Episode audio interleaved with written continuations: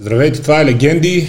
Време е за втория епизод от поредицата Reality Check, в който огромна роля има нашия продуцент Веселин Вълчев. И както и в първи епизод Reality Check, ще го реализираме и ще го обсъдим заедно с Ванко.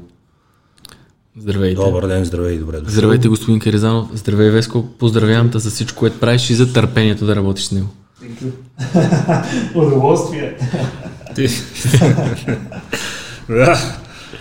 Поласкан съм, благодаря. А, Иван е свидетел, че на неговите тренировки до ден днешен идват хора, които току-що са гледали първи епизод, който направихме с диетичната кола и с тази с захар в нея и начинът по който тя се отразява на човешки организъм, на нивата на глюкоза и на инсулин, така че очевидно има нужда интерес от тези изцяло позитивни бяха. Много благодаря за коментарите, между другото, под първи епизод. Иване, колко често срещаш хора, които казват аз днес съм на детокс на фрешове, а, не ям нищо, ще ям само плодове, а, или това не е с захар, това е с фруктоза, нали? Не, това е по-хубаво, по-полезно.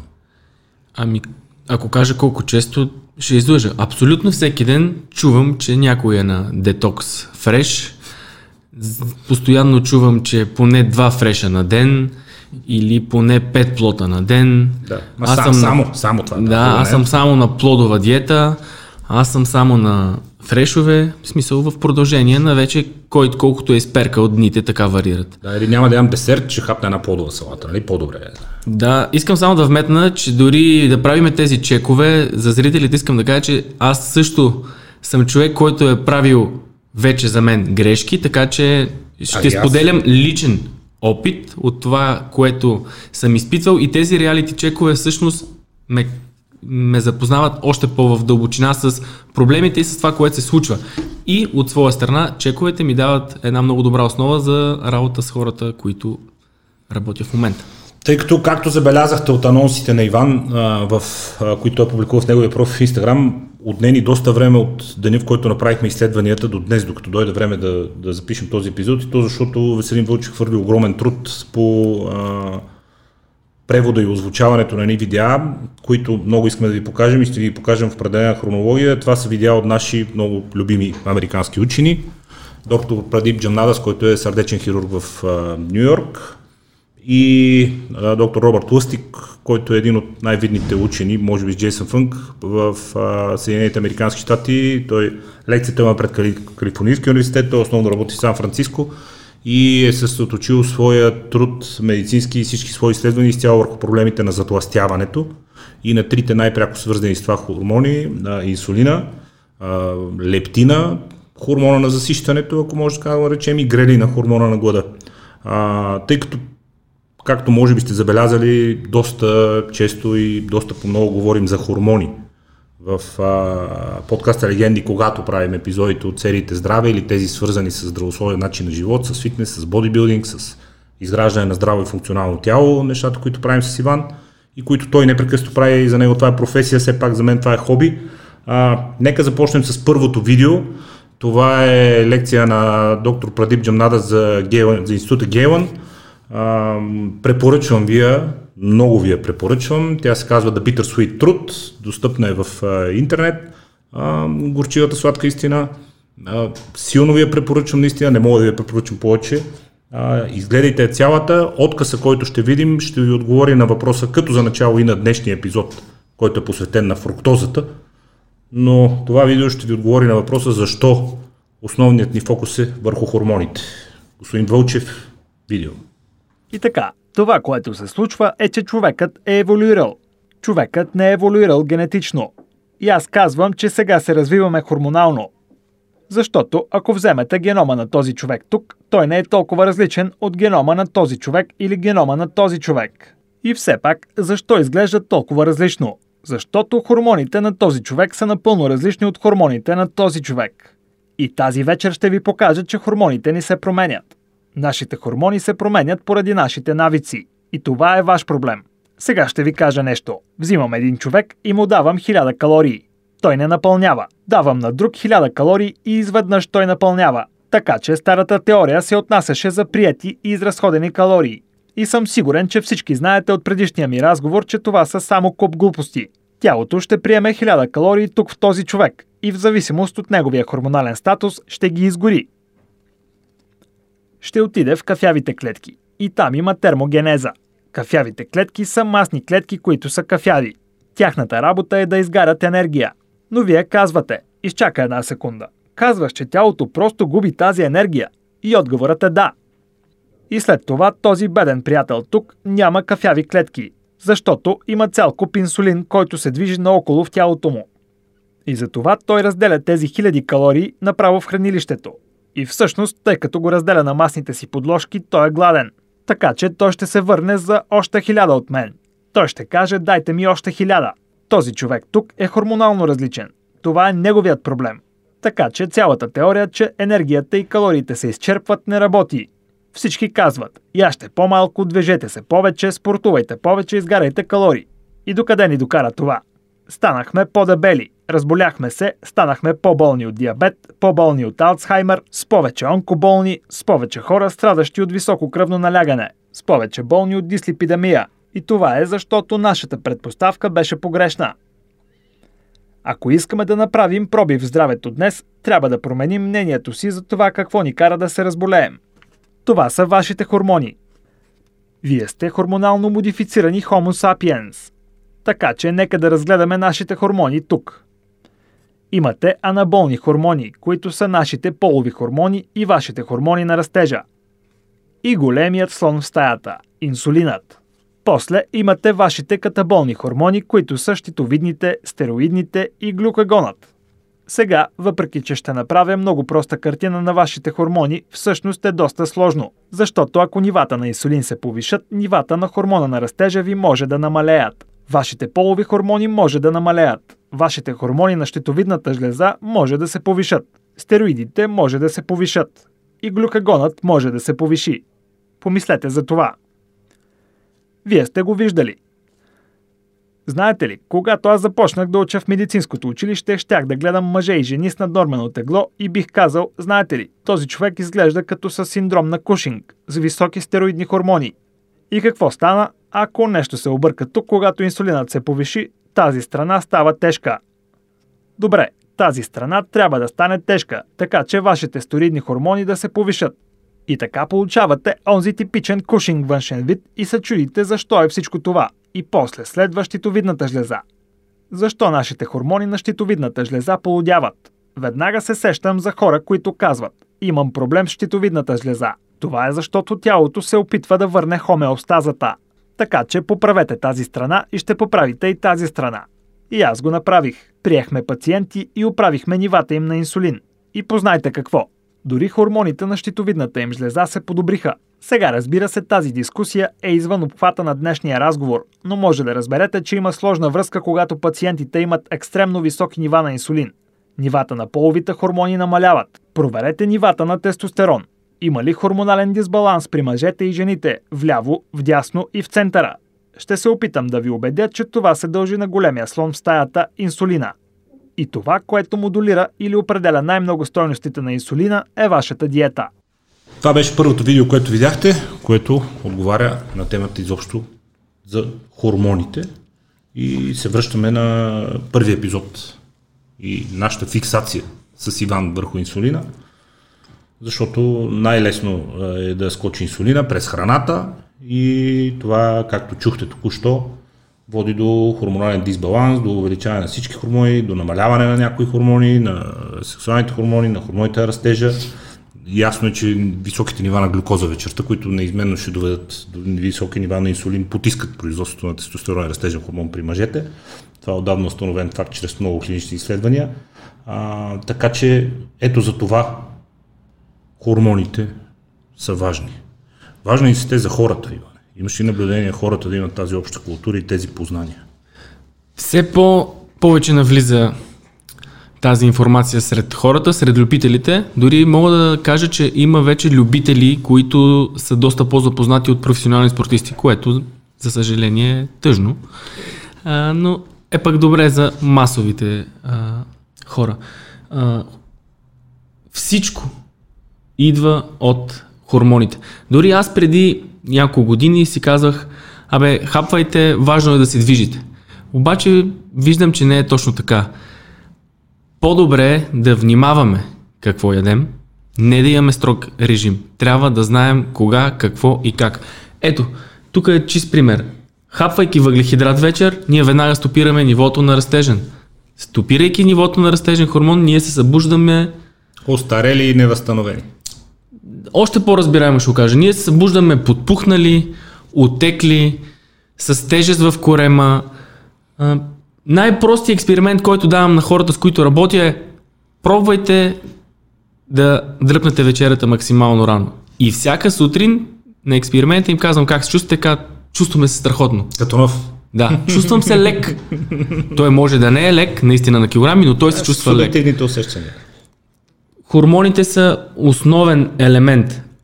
Да, физическата активност може да ги регулира, но в комбинация храна и физическа активност, правилно, методически подредени, съм убеден, че нещата ще са в пъти по-добре. Нека видим сега и защо е тази наша фиксация специално върху инсулина. Следващото видео от доктор Джамнада Звеско. Това, което ни пречи да използваме депозитната си сметка е инсулинът, защото ви казах, че инсулинът държи ключа към отварянето на масните запаси. Така че, ако искате да използвате масните си запаси, трябва да намалите нивата на инсулин. А как бих намалил нивата на инсулин точно сега? Има само един начин да намаля нивата ви на инсулин и това е ако ви поставя на програма за интервално гладуване или така нареченият фастинг. Така че сега вие си избирате коя програма за интервално гладуване искате да приложите. Искате да правите 24-часово интервално гладуване, 18-часово, 3-дневно. Тоест, изберете как искате да го направите. И това е нещо, за което ще поговорим и ще видим какво може да се направи. Но какво казвам тук? Какъв е ключовият момент? Кой е хормонът в тялото, който е слонът в стаята? Това е инсулинът. Точно като последния ми разговор, за който ви казах. Виждате ли как пъзълът се нарежда? Мазнините, захарта, теглото, гладуването. Всичко е инсулин. Всичко е свързано с инсулина. И така, ако някой приема инсулин, как това ще му се отрази? Обречен сте. Покажете ми някой, който приема инсулин всеки ден. Йо, да, мога да отслабна просто така. Те не могат да отслабнат. Те не могат. Направих го. Давам инсулин от 25 години на моите пациенти, крещях им и нищо не се случваше. Докато нивата на инсулин са високи, те не могат да отслабнат. И ще ви кажа още нещо. Смъртността също е по-висока. Говоря за болни от диабет втори тип, не от диабет тип 1. Диабетиците болни от тип 1 имат инсулинов дефицит и се нуждаят от инсулинова добавка. Но диабетиците болни от втори тип вече имат високо ниво на инсулин и имат инсулинова резистентност. Така че нивата на инсулин са наистина високи и като им давате повече инсулин, това само ще навреди на пациента още повече. Но вашият A1C тест ще изглежда по-добре и вашата глюкоза ще бъде в по-низки нива. Но покажете ми данните, че оцеляването ви ще бъде по-добро. Покажете ми, че ще се разболеете по-малко от Алцхаймер. Покажете ми, че ще получите по-малко възпаление в тялото си. Или коронарна артериална болест, че има по-малка частота на инсулти. Всичко е свързано с инсулина, хора. Всичко е свързано с инсулина. Така, това беше кратко, синтезирано.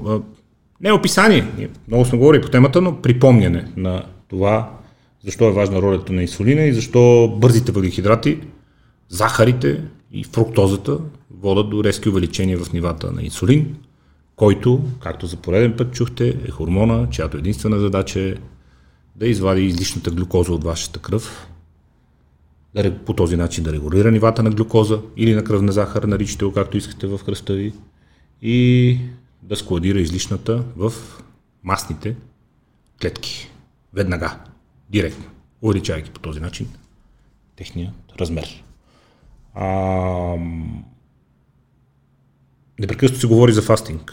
Ти много говореше за фастинг, още преди Survivor, където се подложи на принудителен фастинг. Помним как изглеждаше като се върна. Така че тези всички, много поздрави на всички пак, които нищо не ям и дебелея. Аз имах пряко наблюдение. Имах, Ей! Имах пряко наблюдение върху тестова група от 20 човека. Дето нищо не ядат и дебелеят. Абсолютно. Некои не дебеля ли? М, От 20 човека не само, че отслабнаха участниците, отслабна и екипа, който снимаше. А, което ме наведе още на мисълта. Първо, ние там твърде оскъдно. С какво се хранихте? хранихме. Имаше ли бързи, за... бързи захари? Имаше ли? Нямаше. Значи, Това беше... ядяхте? Всички си мислеха, че ще има плодове и ще бъдем много щастливи. Да, ама острова беше частен на Survivor, там нямаше нито един плод. Бяха махнали всички плодове заради предпазни средства, да не би някой да се катери и да падне контузия така нататък. Нямаше какво се никакви... хранехте? Хранехме се само с дажбата, която беше минимално количество ориз. Чист бял ориз. Това е глюкоза, не е фруктоза. Да. Чист а, бял ориз, като количеството беше не повече от, от 50 до 100 грама, ако някой реши да даде на друг. а, това беше а, храненето, като аз лично си го разделях на два пъти. Единия път хафах след ставане и като имах някаква рутинна такава физарядка Да. след нея и в ранния следобед, което това си беше един наистина голям фастинг. Това Нека беше... кажем, че и ние и тук така се храним, но не с по една шепа ориз. Да. От всички, Сутрин след тренировка и в ранния след от всички участници нямаше един, който да не беше свалил поне 4 кг. Така че всички, които идват и ми казват, аз абсолютно Да, бе, нищо, нищо нямам. нямам, не да биде. Само пия вода. Аз пия вода. Пия... Няма... Лъжеш, лъжеш, ей. Може би не е уместно, но, Но да го казвам, но и в концлагерите, доколкото лъжеш, знаем, за мане, съжаление. Той черен хумор го стига, лъжете, ей. Стига сте лъгали. А, сега, лека по лека минаваме към основната тема на реалити чека днешния и то е, тя е фруктозата.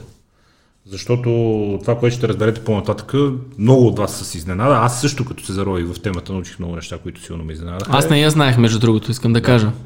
че фруктозата няма нищо общо с глюкозата.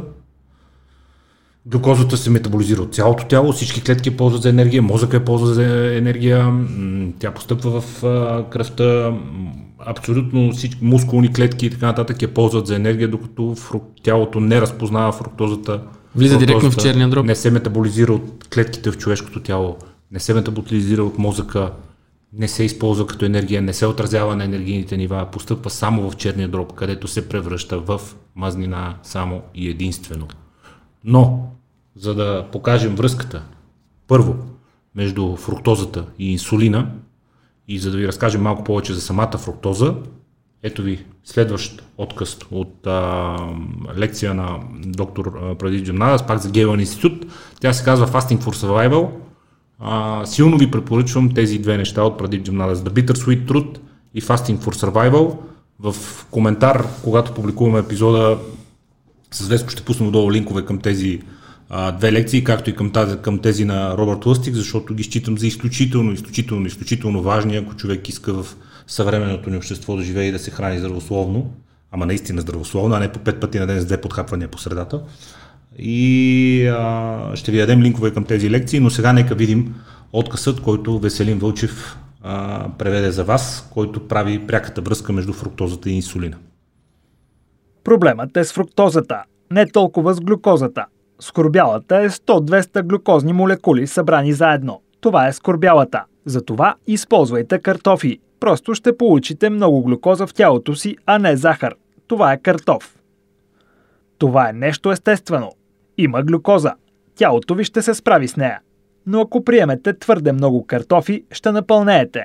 Но тази мазнина ще бъде здравословна мазнина. Няма да е това. И днес ще ви покажа, че мазнините, които идват тук, се генерират от фруктоза. Така че хората по света, които са на диета с високо съдържание на въглехидрати, нямам нищо против, че всички отидохте и започнахте да ядете много въглехидрати. Захарта е тази, която ви е довела до тук, защото това е комбинация от захар и скорбяла, която ви е донесла наднормено тегло. Сега, когато вече имате наднормено тегло, вие също имате инсулинова резистентност. Но знаете ли, ако погледнете всички затластели хора, само около 30% имат лоши мазнини. Значи другите имат здравословни мазнини. Те не са болни. Те нямат метаболитен синдром. Те нямат нисък HDL и високи триглицериди.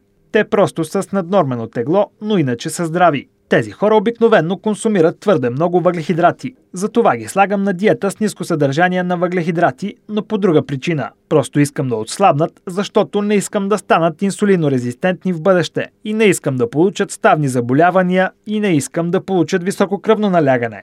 Но това е различно от хората, които имат това. И когато правя биопсия на това, пълно е с макрофаги. Много, много макрофаги.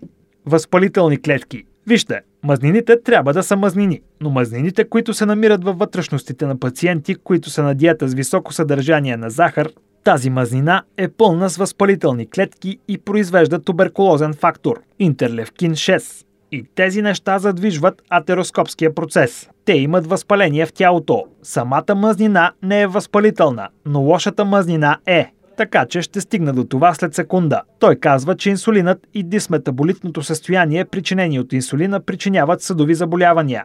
Казах ви, ендотелна дисфункция, пролиферация на гладката мускулатура. Това е когато артериите се втвърдяват гладката мускулна пролиферация, така че мускулите стават по-твърди, липидите се отлагат по-плътно. Лошата мазнина, след като се разлея от черния дроб, отива в артериите ви и се отлага там. Лошите мазнини отиват в черния дроб, след това отиват до панкреаса, след това отиват до мускулите ви и след това попадат в артериите. Тогава пациентите с високи нива на инсулин имат ниски нива на хормон на растежа, поради което липсва възстановяване и те получават повишен катаболизъм, което означава, че стените на кръвоносните съдове се разрушават. Защо? Тъй като те също имат повишени стероиди. Така че цялата тази каскада след това причинява втвърдяване на артериите.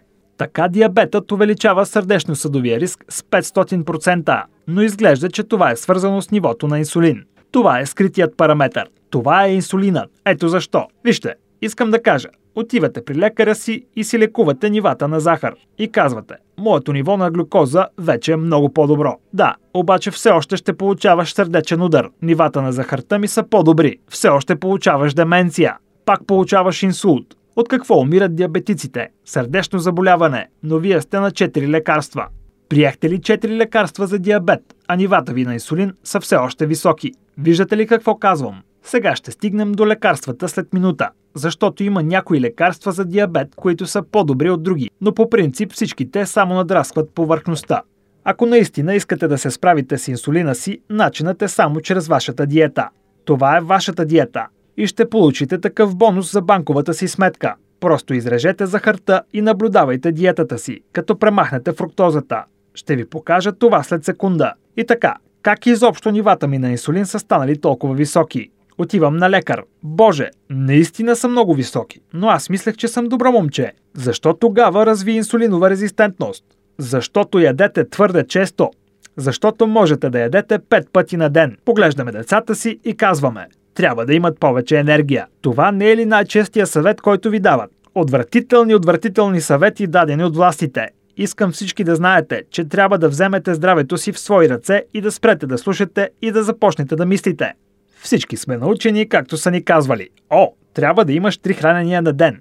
Вижте, харесвам диетолозите, но абсолютно не съм съгласен с всичко, което казват. Три хранения на ден, две закуски между тях, може би и късна вечерна закуска. Мисля си, какво по дяволите правите?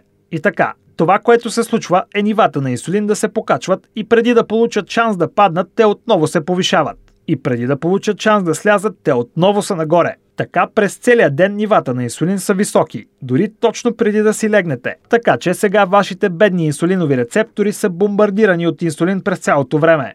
И така, какво се случва, когато инсулиновите рецептори бъдат бомбардирани през цялото време? Те се саморегулират и вече не реагират на него. Те също така бутат цялата тази глюкоза в клетките, но вече няма място. Тези вагони са пълни. Не можете да прокарате повече глюкоза в клетките. Бедният инсулин не може да си свърши работата. Така той казва. Добре, знаеш ли какво?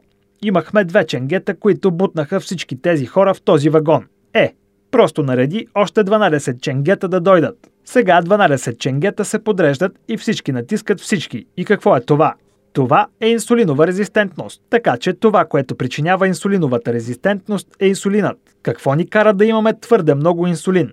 Стимулирате го твърде много, твърде често и ставате нечувствителни към него. Това, което кара нивата ви на захар да се покачва толкова много, е твърде честото хранене. Спрете да ядете толкова често. Всъщност, вие сте палеолитно човешко същество и вашата генетика е на повече от 10 000 години. Така че в онези дни не сте били толкова добри стрелци, че да убивате и да ядете на всеки 2 часа. Вероятно сте убили и след това вероятно не сте яли поне ден-два. Това е всичко, което сте правили. Би трябвало да пирувате и да гладувате. Но ние вече не правим това. И ние притежаваме феноменална физиология в себе си за пиршества, гладуване и поправки. Но ние не използваме това през цялото време. Ние просто празнуваме, празнуваме и празнуваме през цялото време. И следователно, вие сте се превърнали в хормонално модифицирани човешки същества. Освен това, приемът ви на захар е огромен. Сега малко химия. Захарта е 50% глюкоза и 50% фруктоза. Всички знаете това, нали? Така че захарта не е глюкоза. Захарите са 50% глюкоза, 50% фруктоза. Така тялото ви ги разгражда. Казах ви, глюкозата не е много лошо нещо. Вашето тяло знае как да се справи с нея. А глюкозата се използва от всяка клетка в тялото, така че ядете малко глюкоза. Да кажем, че сте яли картофи. Ще се метаболизира навсякъде. Малко ще дойде в черния ви дроб и вие ще произведете малко мазнини от него. Но по-голямата част от вашата глюкоза се абсорбира в тялото ви. Фруктозата от друга страна не може да се използва от никоя клетка в тялото ви, освен от черния дроб. Знаехте ли това? Знаете ли, че черният ви дроб е единственият орган, който може да метаболизира фруктозата? Вашето тяло не може да получи никаква енергия от фруктозата. Единственият начин да получите енергия от фруктозата е черният ви дроб, когато я превърне в мазнини. Това, което искаш да кажеш е, че захарта се превръща в мазнини. Колко от вас знаеха, че приемайки чайна лъжишка захар или кола или безалкохолна напитка ще се превърне в мазнини в тялото ви? Някой от вас знаеше ли това? Удивително е, че захарта става на мазнини в тялото ви и след това мазнините могат да бъдат използвани. Но тази графика се пропуска от родители, училищни учители, администратори, политици, съветници и индустрия.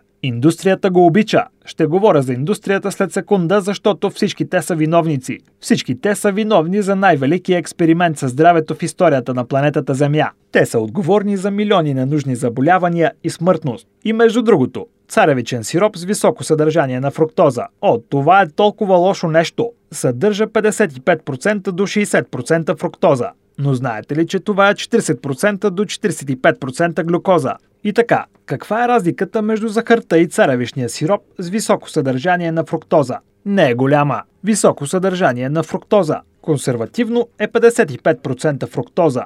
Захарта е 50%.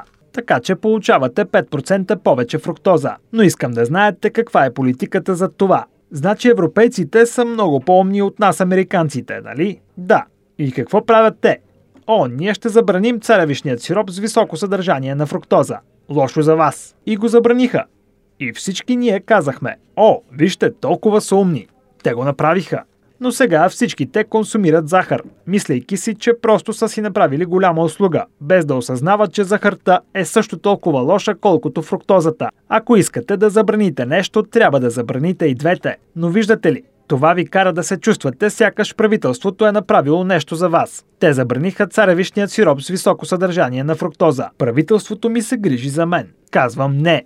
Това е просто игра, за да ви покажат, че правят нещо за вас. Ако искате да забраните нещо, трябва да забраните захарта и царевишния сироп с високо съдържание на фруктоза, защото няма голяма разлика между тях. И производството на царевичен сироп с високо съдържание на фруктоза е абсолютно правилно. Няма разлика между захарта и царевишния сироп с високо съдържание на фруктоза. Но все пак, те ви карат всички да мислите, че царевишния сироп с високо съдържание на фруктоза е наистина лошо нещо. Ще взема само натурална захар. Само натурална захар. Сега, колко пъти съм чувал, че естествената захар е добра. Има дори кафява захар, която между другото е бяла захар, но има малко кафяво. На кого му пука дали е кафява или не? Все още е захар. Но това, което правят те, е, че взимат някои неща, като например захар демерара или кафява, които просто се отсветяват. Знаете ли, че тази захар е бяла и просто е отсветена? Сега си мислиш, човече, аз забраних високофруктозния царевичен сироп. Не купувам кетчуп с високофруктозен царевичен сироп. А за моя чай използвам само кафява захар. И какво създаде това? Какво създаде това?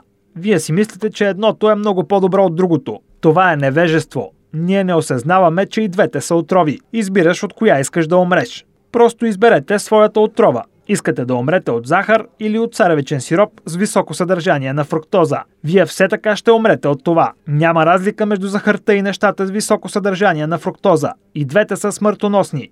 Едното е 5% повече от другото. Така че моля, трябва да разширим мрежата си, а не просто да я насочваме към едно нещо и да мислим, че о, тъй като вече не консумирам високо фруктозен царевичен сироп, аз съм вън от опасност. Не, все още сте в опасност, защото консумирате захари. И така, как масовото ниво на инсулин стана толкова високо?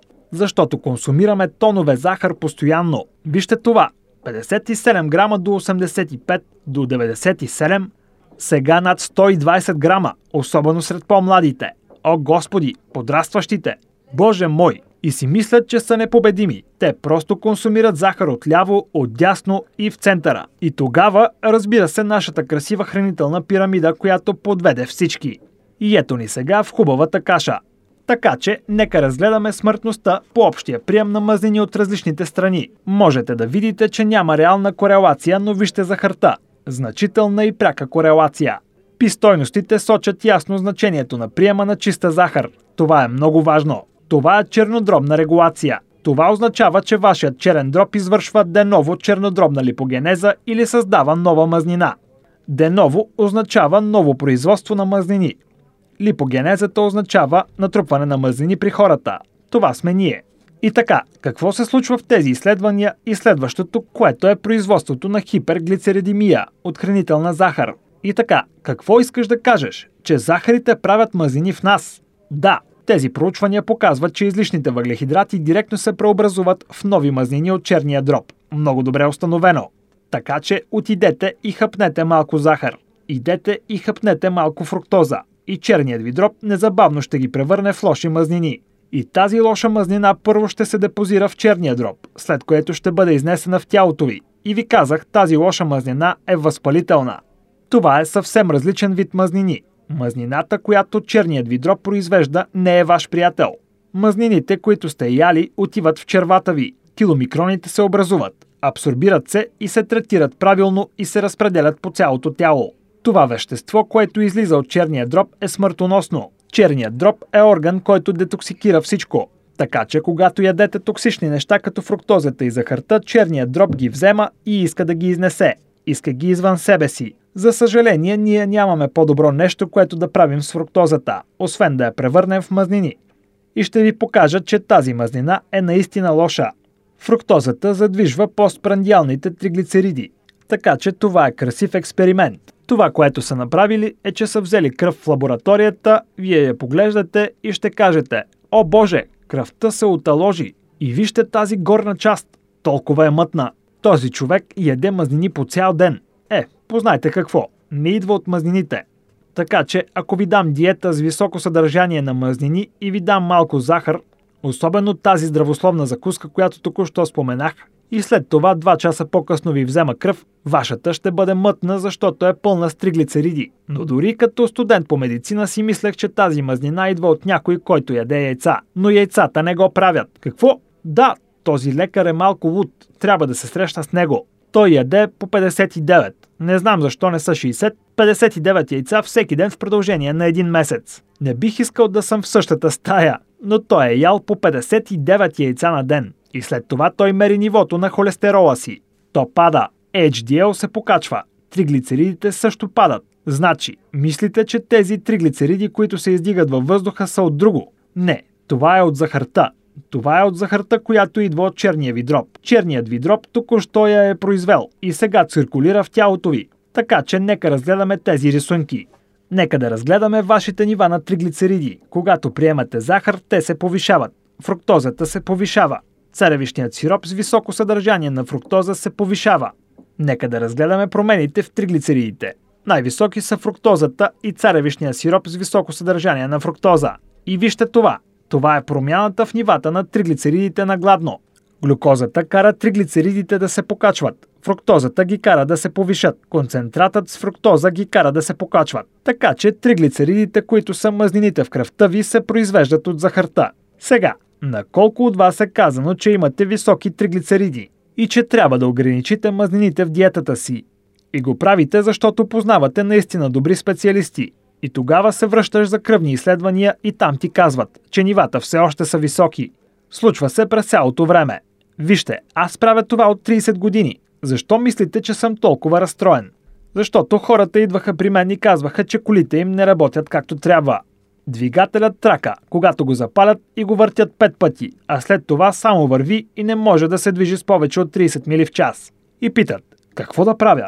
Аз им казвам, проверявам налягането в гумите и си казвам, добре, това е което правим. Проверяваме налягането в гумите при хора с проблеми с двигателя. Изпуснахме лодката във всичко. Така че тези триглицериди, когато им кажа идете вкъщи, изражете всичките си захари в менюто и триглицеридите просто ще падат като луди. Изключете въглехидратите. Може да отслабнете, като изключите въглехидратите. Триглицеридите падат. И този HDL О, не, не, не можеш да промениш HDL. Няма лекарства. Дори и да има лекарство, то се увеличава само с около 4 или 5%. HDL-ът е толкова упорит. Всички ваши лекари трябва да знаят това, нали? Има един начин да го излекувате. Изрежете цялата захар, отслабнете. Правете интервално гладуване. Вашият HDL ще се повиши с 10 точки. 10 гарантирани точки. Така, диетата с ниско съдържание на въглехидрати срещу диетата с ниско съдържание на мазнини. Нека да разгледаме метаболитния синдром. Казах ви какво е това, нали? Захар, инсулин, кръвно налягане, триглицериди и HDL. Така че нека го разгледаме. Ниско въглехидратната диета е в синьо. Диетата с ниско съдържание на мазнини е в лилаво. Синя глюкоза. Това е което се случва с вашата глюкоза при диета с ниско съдържание на въглехидрати. Тя намалява. Какво се случва с нивата на инсулин? Драстично намаление. Какво се случва при диетата с ниско съдържание на въглехидрати спрямо нивото на кръвното ви налягане? Диетите с ниско съдържание на въглехидрати понижават кръвното налягане. Диетите с ниско съдържание на мъзнини не намаляват кръвното налягане. Триглицериди – драстично намаление. При диета с ниско съдържание на мъзнини ще има известно намаление, защото не забравяйте, че мъзнините не идват изолирано. Те идват и с някои други неща, така че когато сте на диета с ниско съдържание на мъзнини, има и известно намаляване на приема на въглехидрати, защото нищо не идва перфектно изолирано, нали? Храната е смесена. И вижте какво се случва с HDL. Драстично увеличение при диетата с ниско съдържание на въглехидрати. И знаете, че съотношението между HDL и триглицеридите е най-важният маркер за коронална артериална болест. Искате да знаете точно сега дали ще бъдете сърдечен пациент или не. Вижте вашите триглицериди и HDL. Вашето съотношение между триглицеридите на върха и HDL в долната част трябва да са 2 или по-малко. Така че, ако триглицеридът ви е 100, вашият HDL трябва да бъде 50. Това е числото, което трябва да запомните и тези, които не го знаете, отидете да образовате вашите лекари. Това е номерът, който трябва да гледате. Така че, когато гледам липидните панели на моите пациенти, аз гледам липидните панели по различна причина. Не ги гледам за холестерол. Гледам липидните аномалии поради размяната на въглехидратите. И така, какво се случва през годините? Казваме, имаш проблем с холестерола. Триглицериди, HDL, всичко това. Имате проблем с липидите.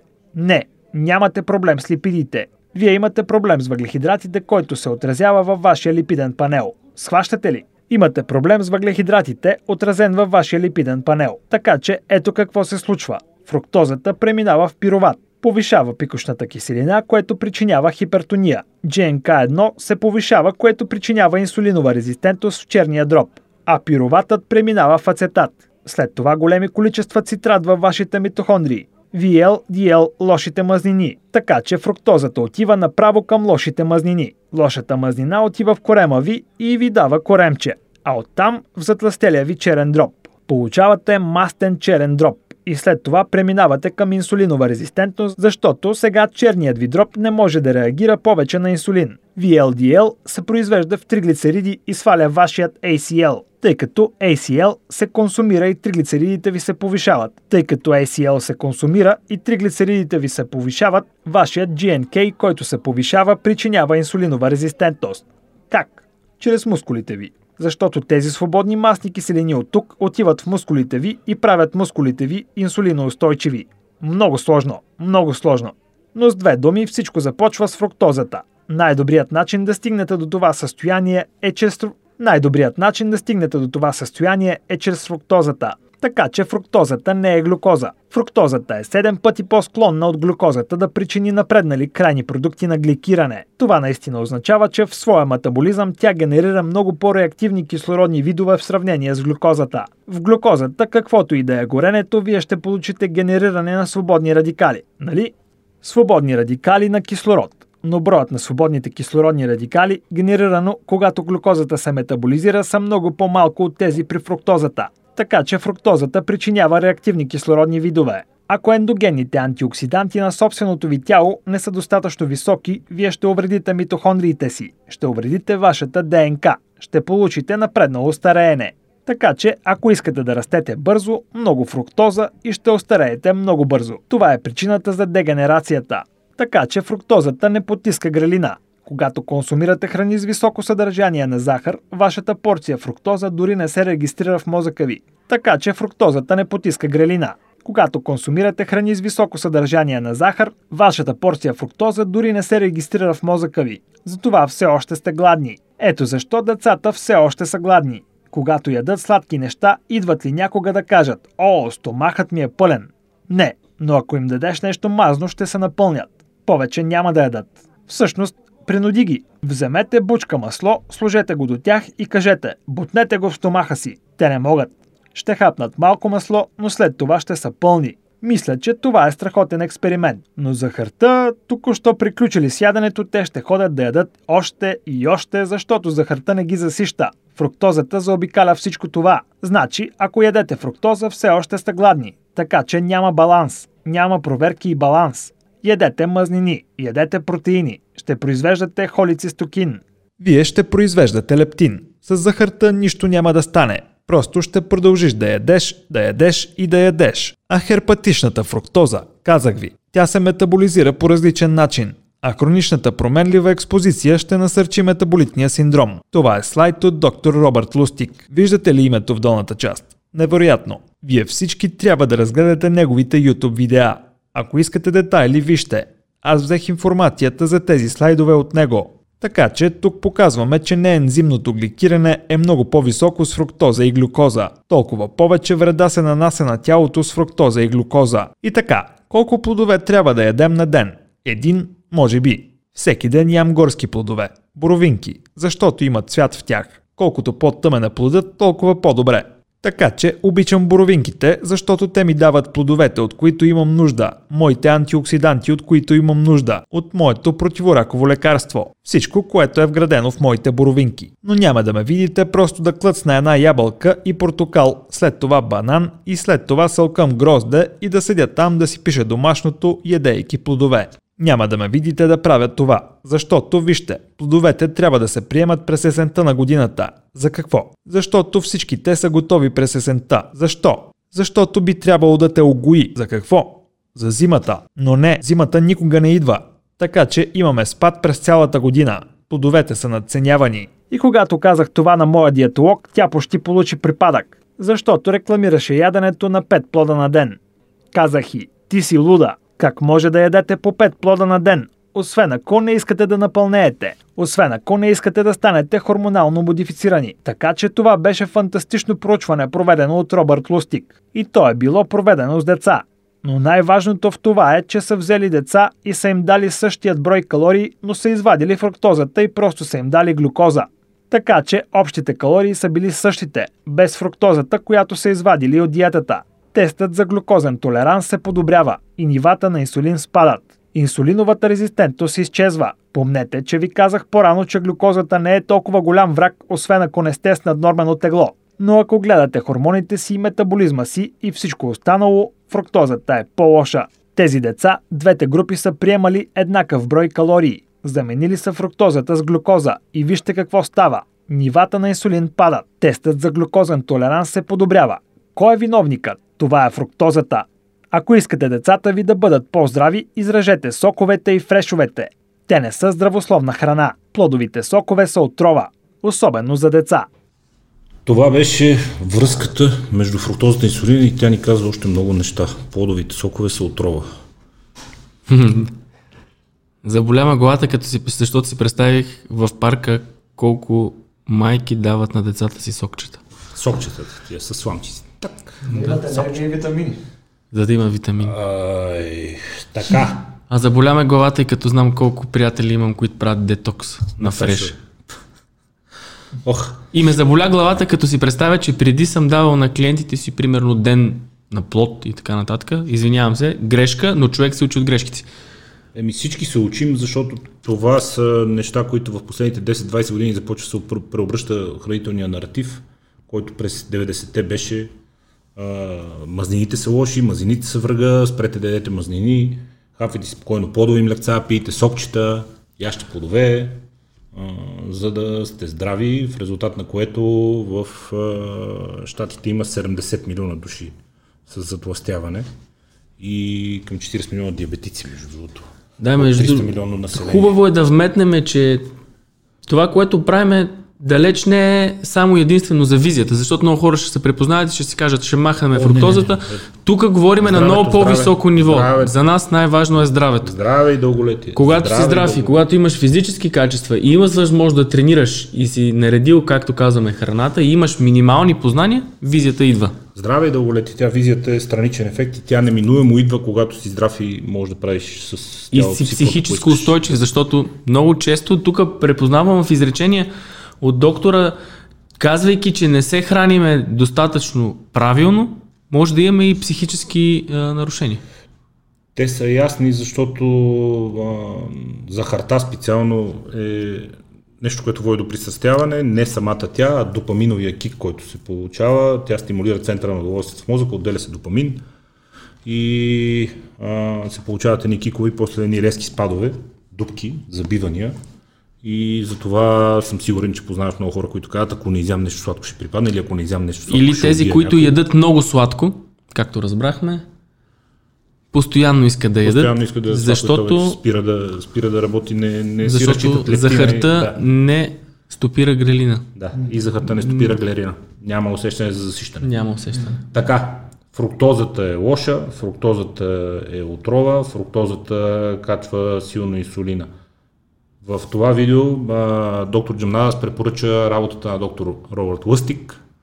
А, пак ви казах, изключително, изключително реномиран а, американски учен в а, сферата на затластяването и на изследванията, посветени на инсулин, грелин, лептин и хормоните, свързани с епидемията. Епидемията от затластяване при съвременния човек. Нека видим едно кратко видео от лекция на Робърт Лъстик пред Калифорнийския университет, което е свързано с метаболизирането, специално на фруктозата. Как фруктозата се посреща и обработва, метаболизира от човешкия организъм. В често срещана мъдрост се казва, че захарта е съставена от прости и празни калории и че може да получите своите калории по ваша преценка от всякъде. Проблемът е, че складиращият чернодробен метаболизъм на фруктозата е напълно различен от този на глюкозата. Ще ви покажа много бързо, че само хроничната експозиция на фруктозата насърчава метаболитния синдром. Когато консумирате глюкоза, бял рис, бял хляб, знаете ли, 80% от глюкозата отива във всички органи на тялото. Само 20% се озовават в черния дроб. И къде отиват? Отиват до този приятел тук – гликогенът. Гликогенът е чернодробно нишесте и поради липса на по-добра дума ще кажем, че той е добър. Защото това е вашият енергиен запас за дъждовен ден. Това е първата енергия, която се използва докато гладувате. Ето защо маратонците се зареждат с въглехидрати преди маратонско бягане.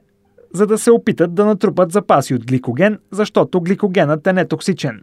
Така че, ако можете да увеличите запасите си от гликоген, черният ви дроб има повече енергия в резерв. И това е нещо добро. Сега малко от него ще се промъкне тук долу и ще се метаболизира от митохондриите и ще изхвърли малко от това вещество, наречено цитрат, което след това ще се превърне в чернодробна мазнина. Този процес тук в оранжево се нарича деново чернодробна липогенеза – създаване на нова мазнина. Ето как черният ви дроб превръща въглехидратите в мазнини, чрез този процес тук. Но тук не се занимавате с много въглехидрати, защото всичко е отишло в гликоген и по-голямата част от него така или иначе се метаболизира другаде. Така че черният ви дроб е защитен. Всички ли го видяха?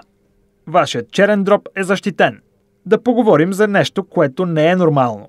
Този човек тук, алкохолът, това вече не е нормално нещо. Въглерод, водород, кислород. Но алкохолът е токсичен, нали? Това са две токсини в едно. Все едно да увиете своето ламбургини около дърво. Нали? Силен алкохол, токсичност и вие изпържвате черния си дроб. Хронична алкохолна токсичност. Гледаме да предотвратим този процес за децата си. Ето остра експозиция на алкохола. Ето и острата експозиция на захарта. Няма такава. Защо? Защото мозъкът не използва фруктозата за енергия. Той използва алкохол, но не използва фруктозата за енергия. Така че не получавате нито един от тези симптоми на централната нервна система, защото не стига до нея. Нека да си представим, че консумираме същият брой калории от алкохол и да видим как се метаболизират те. Сега повечето от тях отиват в черния ви дроб, вместо в периферията. И какво се случва с него? Виждате ли гликоген някъде? Няма гликоген. То заобикаля гликогена и отива надолу към митохондриите. И тъй като има толкова много от него, получавате голямо преобразуване в мазнини. Сега получавате тази липидна капчица. Това е алкохолен стеатохепатит. Сега получавате тази липидна капчица. Това е алкохолен стеатохепатит. И вие ще произвеждате много триглицериди и така ще имате хипертриглицеридимия. И този процес ще завърши в мускулите. Сега, имам мускулна инсулинова резистентност и тя служи като субстрат за надаване на тегло. Знаем също, че алкохолът има този инхибиращ ефект върху мозъка ви, което ви кара да пиете повече. О, аз ще отида да изпия само едно питие, а накрая сте изпил пет. Естествено, ако правите това прекалено често, вие дори ще станете алкохолик. Това е пристрастяващо явление. Така че ето какъв е проблемът с алкохола. Защо той е токсичен и защо подлежи на регулации. Сега да направим същото с фруктозата. Така че сега ще отидем да консумираме захар. Ще консумираме портокалов сок. Същият брой калории. Глюкозата прави същото разделяне 20 на 80, което алкохолът направи за 20 на 48. Но всички калории от фруктозата ще отидат в черния дроб, защото само черния дроб има транспортьор за фруктозата, наречен глут-5 експресиран на апикалната граница на ентероцитите в тънките черва. И виждате ли гликоген някъде? Никакъв гликоген. Отива направо до митохондриите. Точно както алкохолът направи и тъй като има много-много от него, вашите митохондрии няма друг избор, освен да превърнат излишъка в чернодробна мазнина. Ето вашите липидни капчици. И сега имате безалкохолен стеатохепатит. Имате всички високи триглицериди точно както с алкохола – получавате мускулната инсулинова резистентност, субстрат за затластяване и той казва на вашият инсулинов рецептор да не работи. И така, сега имате чернодробна инсулинова резистентност, която кара панкреаса ви да произвежда повече инсулин, за да може да бъде доставен до работата си и да върши работата си. Сега високият инсулин отива в мозъка, блокира лептина и не може да видите своя лептин. А в какво се изразява всъщност това? Карате да мислиш, че умираш от глад. А какво го причинява? Консумирането на повече фруктоза. Сега имате потвърждение и обратна връзка за съединение, което е токсично и злоупотребяващо, причиняващо увреждане на черния дроб, евентуално увреждане на панкреаса и увреждане на мозъка. Никога не бихте си помислили да дадете на детето си бира, нали? Но не се замисляте, ако трябва да дадете на детето си фреш. А той прави същото. Фрешът прави същото като бирата, фруктозата се метаболизира от черния дроб на същия принцип като етанола като алкохола. Тя няма нищо общо с глюкозата, не отива 80% от нея в тялото, нищо от нея не отива в тялото, нищо от нея не отива в мозъка, всичката тя отива в черния дроб, от нея не се произвежда гликоген, тя не влияе на нивата на глюкоза, не получавате енергия, която доктор Джамнадас много обича да иронизира. Фруктозата е токсин за черния дроб, може да се каже. Тя е токсин и тя се метаболизира на същия принцип като токсина.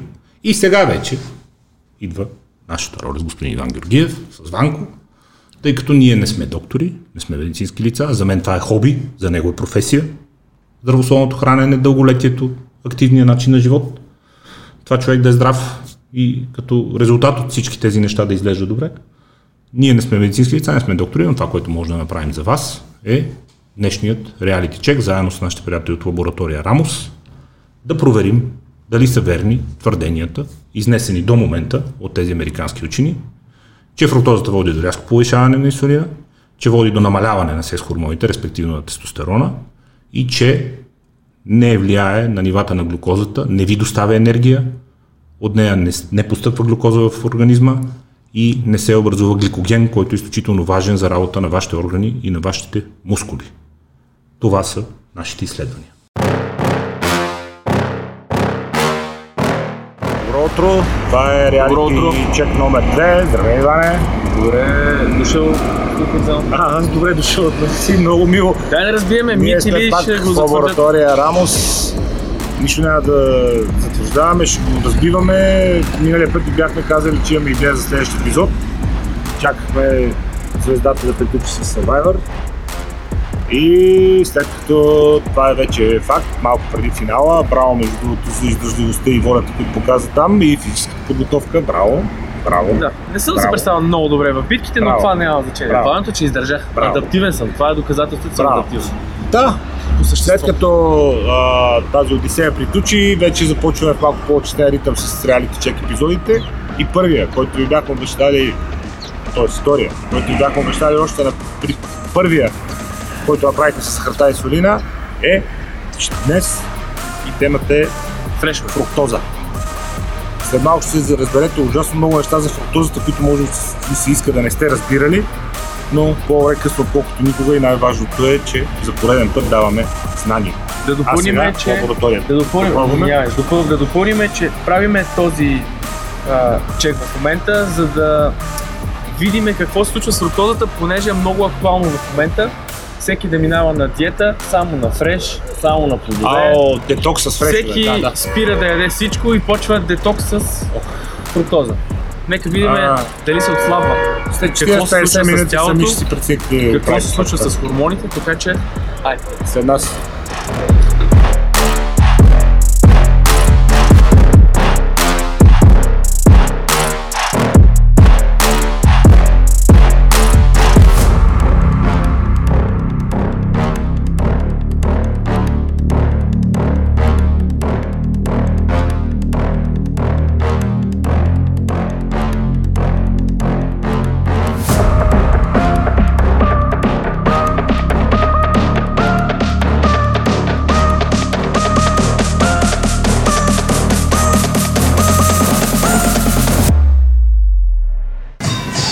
Здраве, на.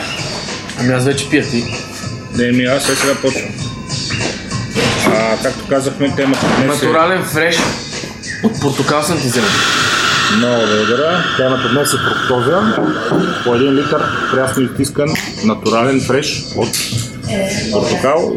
И след като нагладно сме замерили кръвна захар и инсулин, след един час, сега го консумираме, изчакваме един час и замерваме пак наново кръвна захар, инсулин и липиден профил. Да видим какво се случва с хормоните след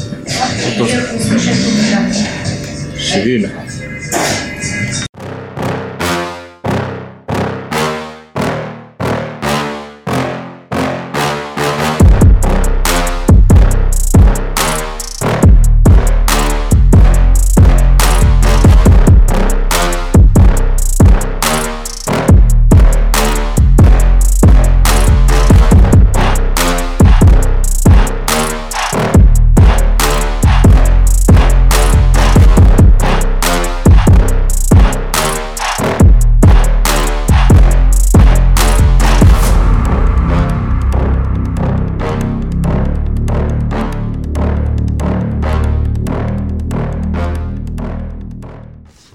Беше видеото от изследването. Как се чувстваш ти след литър, литър фрешче? Зле. Аз по принцип, по принцип рядко пия фреш. Примерно да съм пил веднъж на две седмици. А, чувствах се много зле. Първо, че беше нагладно, второ изпихме литър. Корема ми 3-4 дни след това беше доста, доста зле. Явно имаше някакви възпалителни Си процеси. център. Нямаш такива ензими, да. Да, не се чувствах добре, беше ми разстроен стомаха, но се поуправих. Интересно ми е да видим графики. Какво да се видим случва? резултати. Нека видим и резултатите. Пак казвам, преди Веселин да сложи и да покаже на цял екран графиките, които направихме, които иллюстрират тези изследвания, а, искам да кажа пак, да припомня какво а, казаха докторите и какво казахме преди няколко минути. Че те казаха, фруктозата води до увеличаване на инсулина, фруктозата не води до покачване на глюко... нивата на глюкозата и на гликогена, тъй като черният дроб не произвежда гликоген от а, фруктозата и фруктозата води до разбалансиране на хормоните и, например, до намаляване на така наречените от нашите американски а, мога да кажа идоли, а, секс хормони, т.е. тестостерона. Затова ние ще ви покажем ни графики за това как фруктозата влияе на тези три неща. Нека първо видим резултатите на Иван. Браво, бе, три пъти съм повишил инсулина. Така, това, което виждаме преди един час след прием на 1 литър портокалов сок и на съдържащата се в него фруктоза е трикратно увеличение в стоеностите на инсулина. продължаващо понижаване на нивата на глюкозата, тъй като тялото не разпознава фруктозата и този сок като приток на енергия, кръвната захар не се увеличава, не се увеличава глюкозата в кръвта, черниви дрог не произвежда гликоген, Иван продължава да е гладен. Което означава, че фреш за енергия преди тренировка Каква е енергия? Къде е енергията? И понижаване в нивата на тестостерона. Между другото, хубаво е да кажем все пак, че пика в нивата на тестостерона при мъжете е сутринта и оттам започва леко намаляване през целия ден. Така че не казваме, че това се дължи само на фруктозата, но казваме, че това показаха изследванията. Нека видим моите резултати. Хоп. Абсолютно идентични. Тройно увеличение в нивата на инсулина, намаляване на глюкозата, намаляване в нивата на тестостерон. Тоест всичко, което видяхте в първите клипове с медицинските лекции, дори да сте скептични, да кажете има всякакви доктори, ни казват едно, други казват друго, това е безспорен факт, за съжаление, но всичко, което видяхте днес в откъсите с а, медицинските лекции, свързаните с тях клинични проучвания и данни, изнесени от а, доктор Джемнадас и доктор Лъстик, се потвърди от нашите изследвания в лаборатория Рамос. Витамини! Трябва ти подове за витамини! Това, което е хубаво да кажем е, че аз и ти сме на, на мнение, че за нас най-важно е клинично доказаните изследвания. Много колеги в моята сфера, те казват, ами той клиента се усеща, ще му дам днеска плодове, като му е добре, няма да... смисъл, няма такова нещо, проба грешка. Има факти. Наука. Има наука, има изследвания, виждат се графиките и се работи. Между другото, поздравления за останалите параметри всичките, и на тебе и на мене. Браво на нас. Всичко друго е по-конец. Ти да не си- Витамини. Много хора казват, ма витамини. Трябва да дам подове за витамини. Трябва да си набавя витамини. И сега. Това са Animal Pack, Universal, може би най-популярните и най- наложилите се в годините витамини за активни хора, за спортисти, с така доста сериозно количество вътре на витамините, които се съдържат. Този Animal Pack в едно пакетче, което представлява ето това, има абсолютно всички витамини, минерали, електроцити, антиоксиданти, храносмилателни ензими, енергиен комплекс, свързан тирозин, зелен чай, глюкоронолактон и екстракт от кафеени зърна, комплекс за детоксикация на черния дроб и така нататък. Всичко това се съдържа в един Animal Pack, не случайно, изключително, изключително популярни в средите на спортуващите и в средите на хората, които познават хранителните добавки и разбират от тях. Така, в едно пакетче витамини се съдържа витамин С под формата на аскорбик асид, аскорбинова киселина, 1000 мг. Ама аз не мога ли да си ги набавя с портокали или с лимони, тия витамин, това количество витамин С 1000 мг. за един ден. 1000 мг. Можеш. Добре, Весич, а какво ще Можеш, кажеш? разбира се. Едно зелено чайче с здравословна кафява захар. Можеш, разбира се. Тя всъщност Витамини. е абсолютно бяла захар, но Така, да се върнем на Animal Pack. В Animal Pack, както разбрахме, се съдържа 1000 мг витамин С. За да си набавите 1000 мг витамин С от портокали, трябва да знаете, че в един портокал, в 100 грама портокал, т.е. извинете, се съдържат 50 мг витамин С. Тоест, за да си набавите Два портокала. 1000 мг портокали, Три а, портокала. 1000 мг витамин С, извинявам Три се. портокала, 1000 мг. Чакай малко. За да си набавите 1000 мг витамин С, трябва да изядете 2 кг портокали. Четири портокала. Колко килограма? 2 кг портокали. Е, тук За колко? да си набавите витамин С, което има в дневната доза Pack. Бутай ги, че ма заболя ръката да я дига. 40% от теглото на портокалите се съдържа в тяхната кора.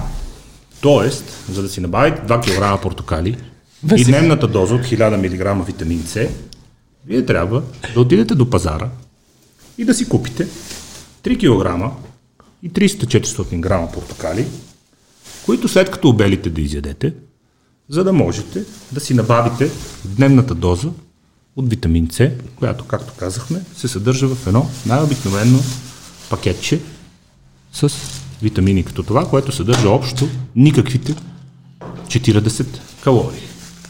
И това, тази купчина с портокали, която виждате тук, Това не е монтаж. е само, само за витамин С. Какво казваме за останалите витамини? Витамин А, Ма ние набавяме витамин С. А какво се случва с всичко друго в тялото? рибофлавин, ниацин, витамин B6. Колко калории съдържат тези портокали? С колко ще се отразят на инсулина ви? И така нататък, и така нататък. Между другото, от тази купчина портокали ще се произведе една средно голяма чаша с фреш, така че Е, толкова може да си представите какво всъщност се случва. Правейки фреш, другото което е, правейки фреш от тези плодове, ние моментално губиме и фибрите, А, разбира се. което рязко вече изстрелва инсулина, Само фруктозата. фруктозата, която всъщност не ни беше нужна за Абсолютно нищо. нищо. Сега какво ще ги правиш тия портокали? Аз трябва да ги ям със сигурност. Ако искаш ги вземи си направи едно фреш. Направо ни, а, искаме да, сега, хубаво е да кажем, че един портокал Никакъв проблем. на ден, разбит в междинно хранене, няма проблем. Но всекидневно тъпчене с портокал... Плодова салата. След... А, и плод... И, ми плодова салата. с мед. Райче. Вика, аз не, няма торта, да няма една Седем плодова вида, салата. седем вида плод, седем вида плод. Освободявайки се по съвсем различен начин. Значи фреш кафе и кафява захар не върви. Ох, ами то не е много То не е смешно, смешно. защото действително са изградили толкова много митове през годините и хората толкова много са лъгани от хранителната индустрия, че ще трябва много, много работа. Пак казвам, оставете и нас. Доверявайте се на медицината, гледайте лекции от доктори, препоръчахме ви двама прекрасни, лекциите им са страхотни, не случайно имат а, милиони гледания и те са толкова популярни. Ние доктори не сме, врагове на плодовете не сме, по един плод на ден. Окей, но оставете фрешовете, оставете диетите само на плодове, те не ви носят никаква енергия. Единството, което правят е жестоко да натоварват черния ви дроб, рязко да покачат нивата на инсулин, да водят до неалкохолни болести на черния дроб, до затластял черен дроб, до инсулинова резистентност, до инсулинова резистентност в мускулите, до предпоставки за развитие на диабет тип 2 и със сигурност до затластяване, тъй като фруктозата в черния дроб се метаболизира единствено в мазнини. Единствено в мазнини. Но то, каквото. Замислих се как, как да завърша. Каквото и да кажем, а, ще бъде малко пък и, честно казано, аз съм доста респектиран от нашите, така да ги кажем, идоли, които харесваме като Да. лекари. Върни неговите изследвания да си стоят за финал. Мога да, моите изследвания, ето ги, топ. Това е фрешчето.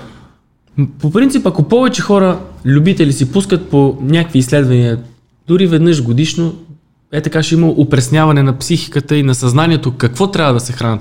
Защото много пъти хората, според мен, в забързаното си ежедневие забравят и казват на път за офиса, най-лесно е да взема фреш, той ще ми даде енергия. По-добре. Полезен е, чисто. По-добрия вариант по-добре. е От една природата вода, Е.